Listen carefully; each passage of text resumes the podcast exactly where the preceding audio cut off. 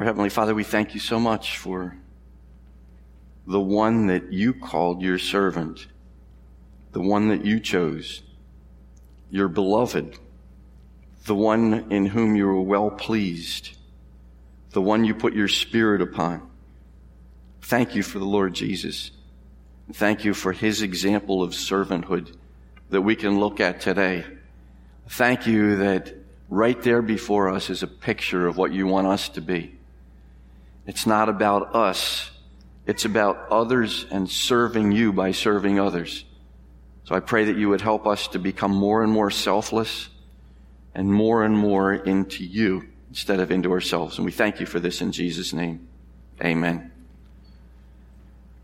Fulfilling the servant's role we have with regard to the person of our Lord Jesus Christ.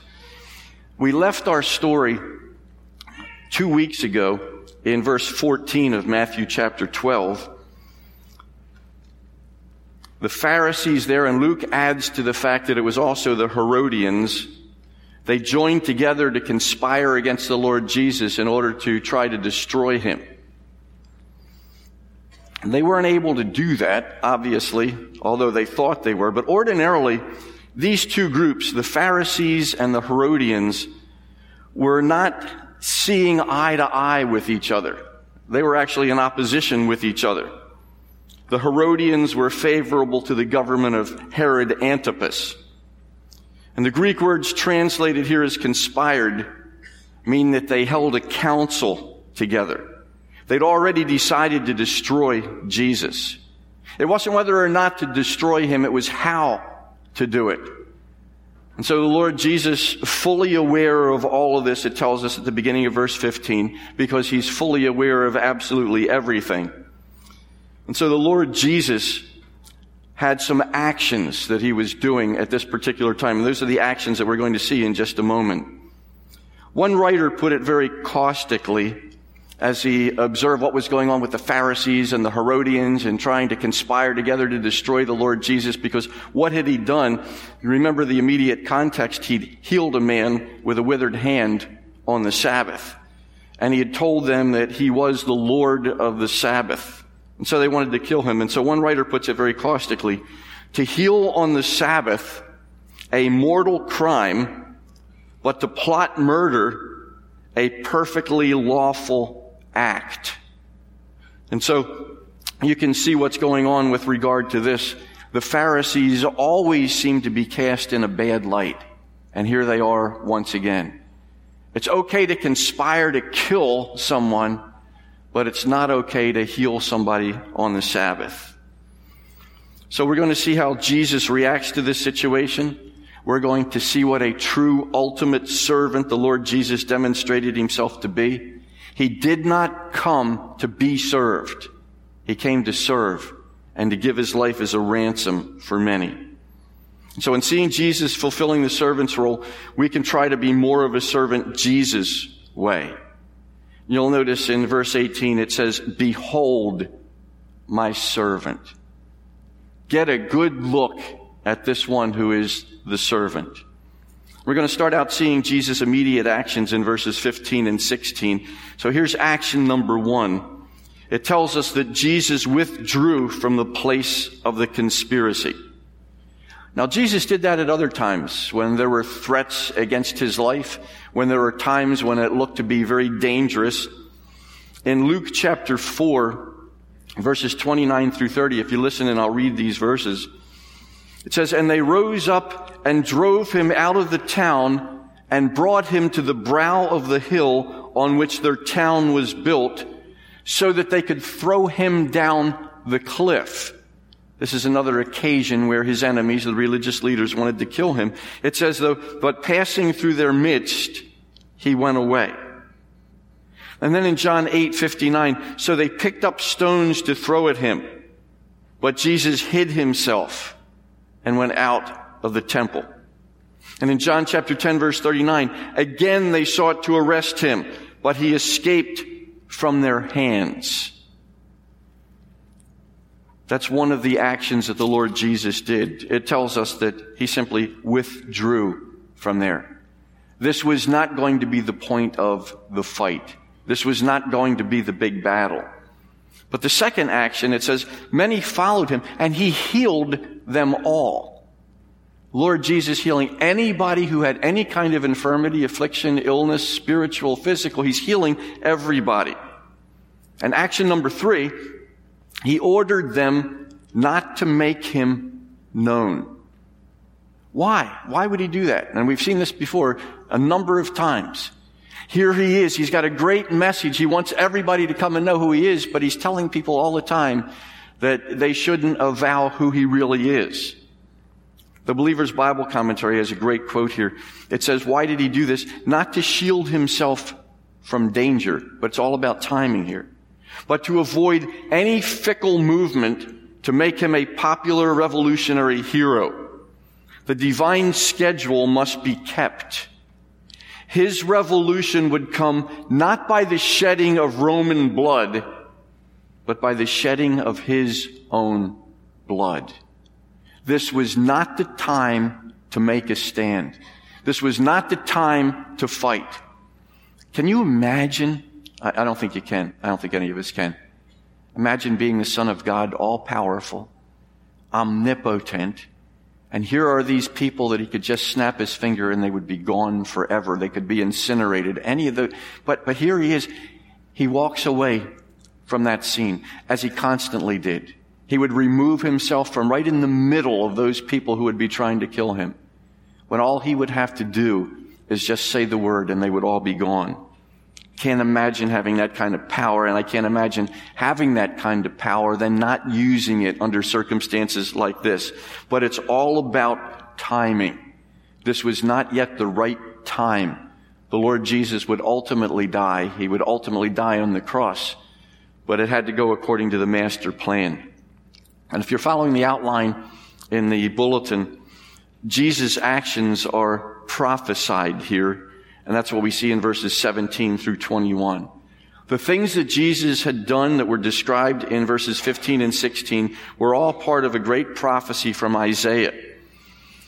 It's the longest Old Testament quote, by the way, in Matthew, here quoting Isaiah from these several verses. It's Isaiah chapter 42, verses 1 through 4. Let's all find our way there if we can. Isaiah chapter 42. you will see that Matthew's version of this is a little bit modified, but it is this quote from Isaiah chapter 42. This is the first of what are called the servant songs in Isaiah. The first of four of them, often pointing out to an individual who is coming, the Messiah. A lot of the Jewish scholars and Jewish people down through the centuries have thought that all the servant words here are applying to the nation of Israel, but I think you'll see clearly it's re- referring to one particular individual. It's Messiah, it's the Lord Jesus, and it's very, very clear. So here we are in Isaiah chapter 42 verse 1. Again, here's that behold or look at or watch carefully. Behold my servant whom I uphold, my chosen in whom my soul delights. I have put my spirit upon him. He will bring forth justice to the nations. He will not cry aloud or lift up his voice or make it heard in the street. A bruised reed he will not break and a faintly burning wick he will not quench. He will faithfully bring forth justice. He will not grow faint or be discouraged till he has established justice in the earth and the coastlands wait for his law. We're probably most familiar with the suffering servant song that's given for us in Isaiah chapter 52. And let me ask you to turn there as well. Isaiah chapter 52. If you ever have the opportunity to speak with a Jewish person and you get into a conversation and you want to help them to understand that Jesus is the Messiah foretold in the prophets, this is the best passage that I know of to go to, Isaiah 52 and Isaiah 53. Because clearly, as you read through that with the Jewish friend, and you say to that Jewish friend, who possibly, who's ever lived, could this be referring to other than the person of the Lord Jesus? Isaiah chapter 52, and let's pick up with verse 13. And here we see those familiar words, familiar to us now. Behold my servant And that, of course, is God saying the same thing he said about the Lord Jesus in Matthew 12 and the same thing that he said back in Isaiah 42. Behold, my servant shall act wisely. He shall be high and lifted up and shall be exalted. As many were astonished at you, his appearance was so marred beyond human semblance and his form beyond that of the children of mankind. And let me stop there for just a moment. One writer has said this. This servant must undergo inhuman cruelty to the point not just that you can't recognize him, but you can't recognize him as being human. That's how badly the Lord Jesus was battered. And no, this is talking about an individual. This is not talking about a nation. And it goes on to say, the fact that his form would be beyond that of the children of mankind, so shall he sprinkle many nations. Kings shall shut their mouths because of him. For that which has not been told them they see, and that which they have not heard they understand. Into chapter 53 now. Who has believed what he has heard from us? And to whom has the arm of the Lord been revealed? For he grew up before him like a young plant, and like a root out of dry ground. He had no form or majesty that we should look at him, and no beauty that we should desire him.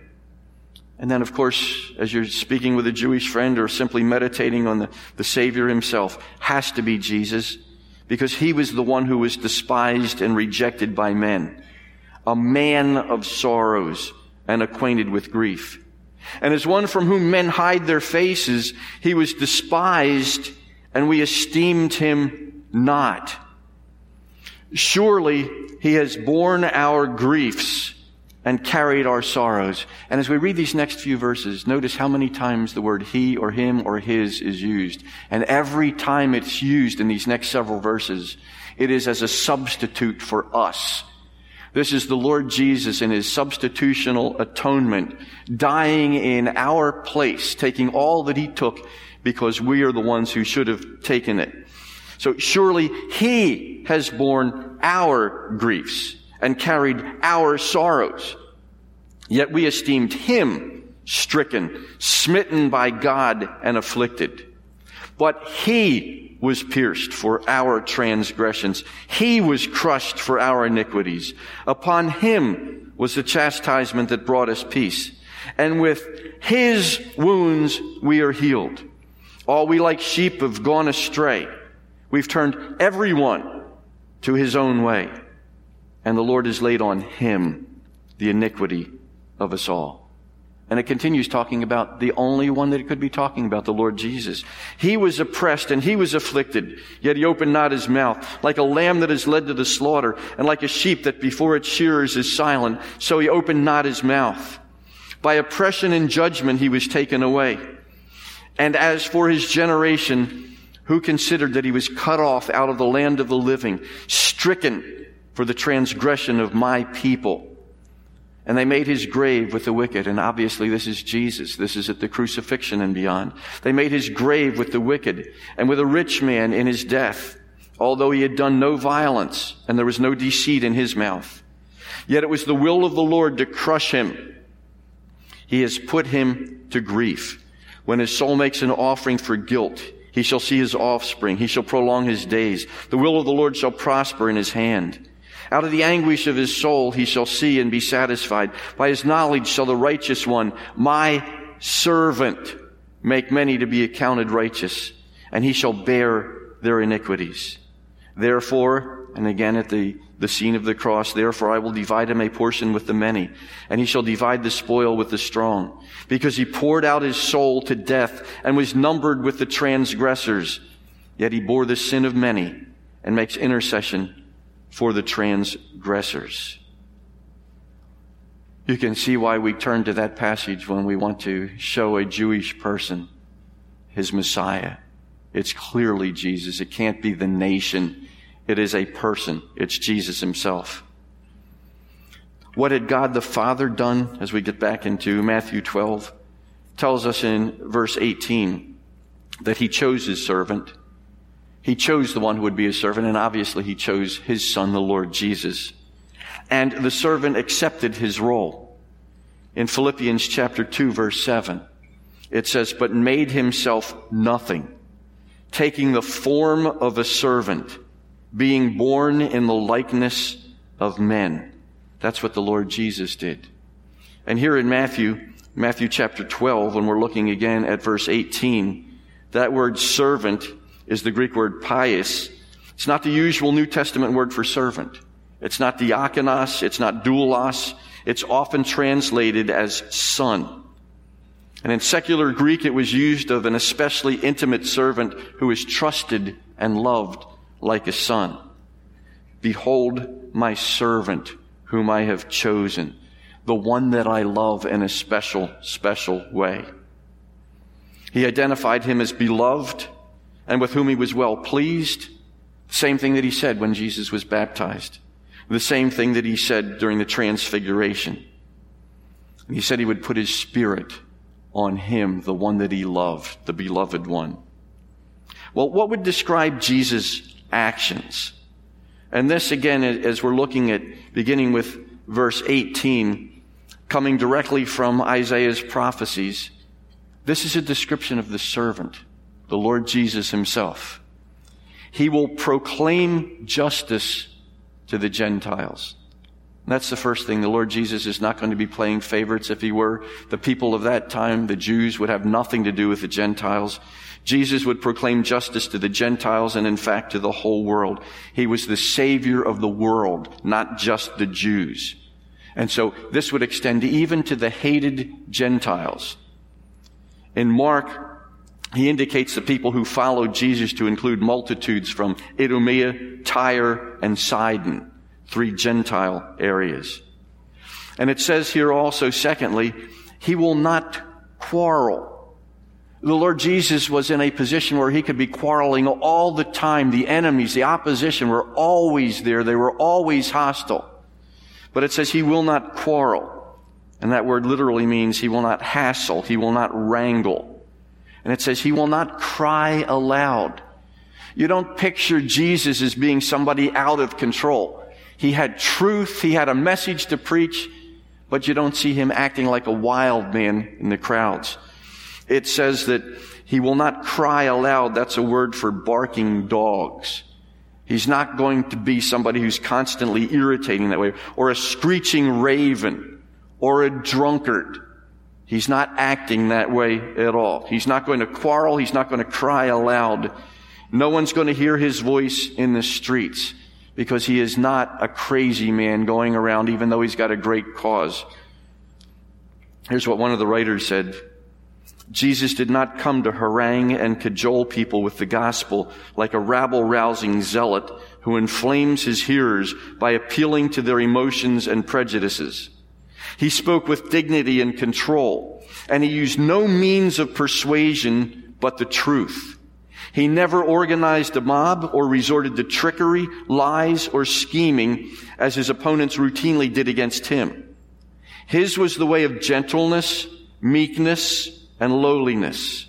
Although he was the son of God, the divine Messiah, and the rightful King of Kings, Jesus never tried to secure a hearing, much less a following, by political power, physical force, or emotional agitation. That's how Jesus operated as a servant here on the planet. Are we supposed to do the same?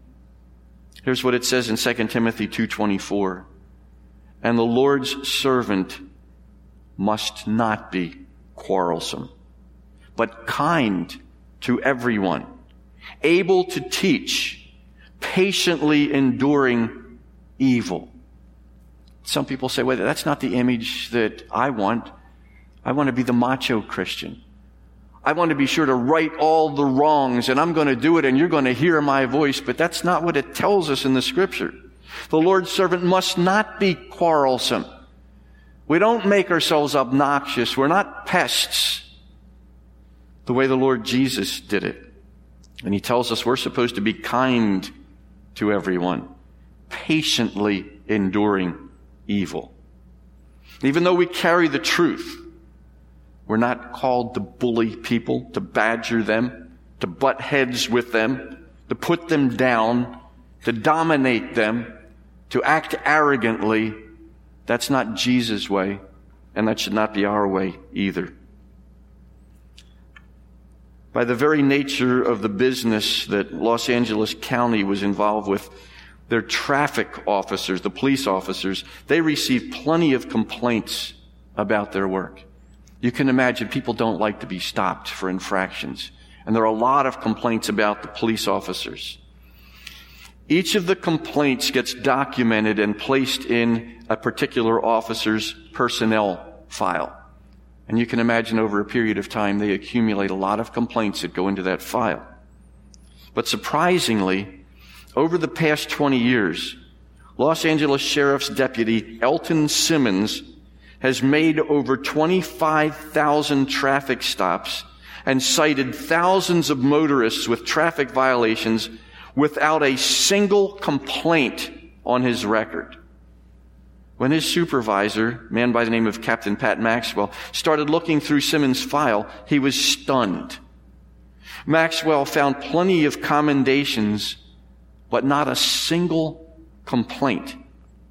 It was such a shocking story that a CBS News crew was assigned to follow Simmons in an attempt to learn his secret. First, they noticed Simmons' pitch perfect mix of authority and diplomacy without a trace of arrogance or self righteousness.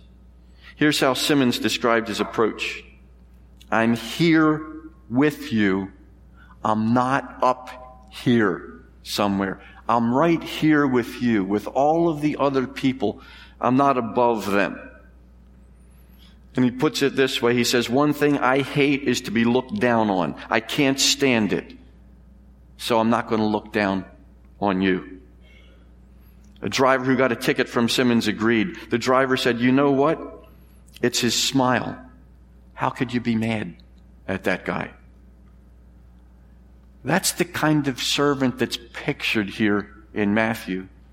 It's the kind of servant that's pictured through the scriptures that God wants us to be. Not the one who can show the force and all of that type of thing, but to show the gentleness that the Lord Jesus would do the same for. Now, notice something else here that's very significant in verse 20. And in verse 20 it says, A bruised reed he will not break. A bruised reed he will not break. And I'm going to go back just a, a picture because I want you to see Elton Simmons. This is the gentleman of whom I was referring a little bit earlier. A, a man that we would do well to emulate. And now it goes on and it says, a bruised reed he will not break. It's talking about the Lord Jesus. And we can look at him and say, well, what does that mean? A bruised reed he's not going to break. Well, the Pharisees destroyed their people, but Jesus took care of them. The heart of God reaches out to the poor and the blind and the lame, the bruised of society. This isn't talking about things that are out in the fields. This is talking about people. And we'll see this in conjunction with a smoldering wick he will not quench until he brings justice to victory. So this smoldering wick, he's not going to put it out until he brings justice to victory. The point is Jesus heals broken lives. He doesn't finish them off. And maybe some of you are feeling like you're one of those broken lives that the Lord Jesus would minister. to. Maybe you're a bruised reed or a smoldering wick. You feel like there's not a whole lot left to me. I'm, I'm broken. I don't accomplish what I want to accomplish. I'm sure God's not proud of me. I'm sure that God's not smiling when He looks on me and what I'm doing in this world. One of the commentators puts it so well. In ancient times, reeds were used for many purposes. But once a reed was bent or battered, it was useless.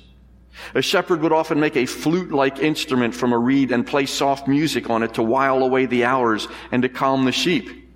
When the reed became soft or cracked, it would no longer make music, and the shepherd would break it and throw it away. When a lamp burned down to the end of the wick, it would only smolder and smoke without making any light. Since such a smoldering wick was useless, it was put out and thrown away just like a broken reed. And there are bruised, smoldering people that are candidates for being thrown away. Society does that. The culture we live in doesn't have time for those kind of people. But Jesus doesn't do that. What does Jesus do? He hangs on to them. They don't get put on the discard pile, but on the restore pile. So if you're feeling like maybe you're one of those bruised reeds or smoldering wicks, understand that the Lord Jesus loves you. Doesn't matter how smoldering you get or how bruised you are. Maybe you think you should be thrown away like junk. Maybe you hate the way you look. Maybe you hate the way you think. You constantly compare yourself with other people and you fall short. Maybe you don't like the way your skills are lacking or they're eroding. Maybe some of you are getting a little older. Nah, actually everybody's getting a little older. But some of you are feeling your age more than others.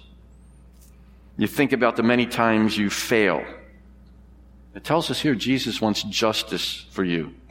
He wants you on the restore pile. That's what he does. That's what makes him different than the Pharisees and the Sadducees and the people, our society today. And then fifthly, it tells us that it is in Jesus' name that the Gentiles will hope. Let me um, go to, uh, I love to go to acronyms, and we're going to go to an acronym of servant to summarize where Jesus is here, where God wants us to be. Jesus came to fulfill the servant's role. What exactly was it? What are we supposed to emulate if we're to be a servant like him? Let me summarize this. The first thing we see is that he was spirit controlled. That's in verse 18. Behold, my spirit whom I have chosen, my beloved with whom my soul is well pleased. I will put my spirit upon him and he will proclaim justice to the Gentiles. Spirit controlled. As we're walking through life, we need to have the control of God, the Holy Spirit. There's a command for us in Galatians to be filled, constantly be being filled with the Holy Spirit. If we're not, we're on our own. We're always going to fall. We're always going to falter. I would encourage each one of us, if we understand that the Spirit is not controlling our lives right now, confess that to the Lord. And whatever it is that we're doing that we know is displeasing to Him and displeasing to His Holy Spirit and ask Him to control and empower us. That's what the filling of the Holy Spirit's all about. To control and empower us. So He was Spirit controlled. He was an example also of servanthood. Those words that Dr. I read for us earlier were talking about the servant and the suffering servant New Testament version, the Lord Jesus. In fact, let's turn back there just to review a couple of those phrases in 1 Peter chapter 2. 1 Peter chapter 2, and we'll pick up in verse 21.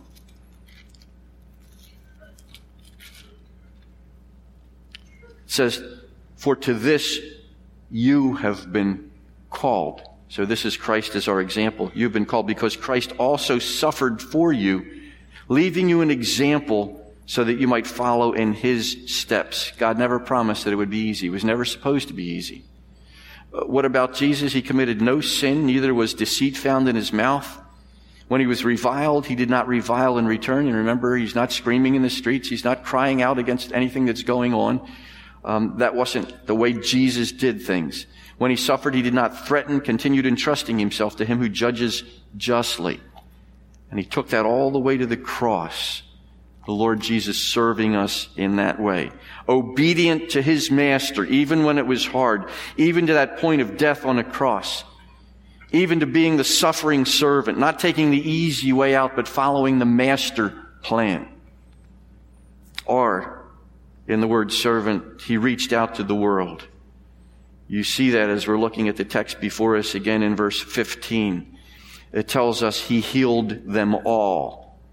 Verse 18 will proclaim justice to the Gentiles. Verse 21, and in his name the Gentiles will hope. The Lord Jesus reaching out to the world. That's what he wants his servants to do as well. We also see that he achieved victory for justice in verse 20. He displayed authority and diplomacy in verses 19 and 20. He took the high road gentle, meek, fruit of the Spirit, not the low road, force, power, manipulation, control, bullying. He was not quarrelsome. We read that clearly in verses 19, 20. He will not quarrel or cry aloud.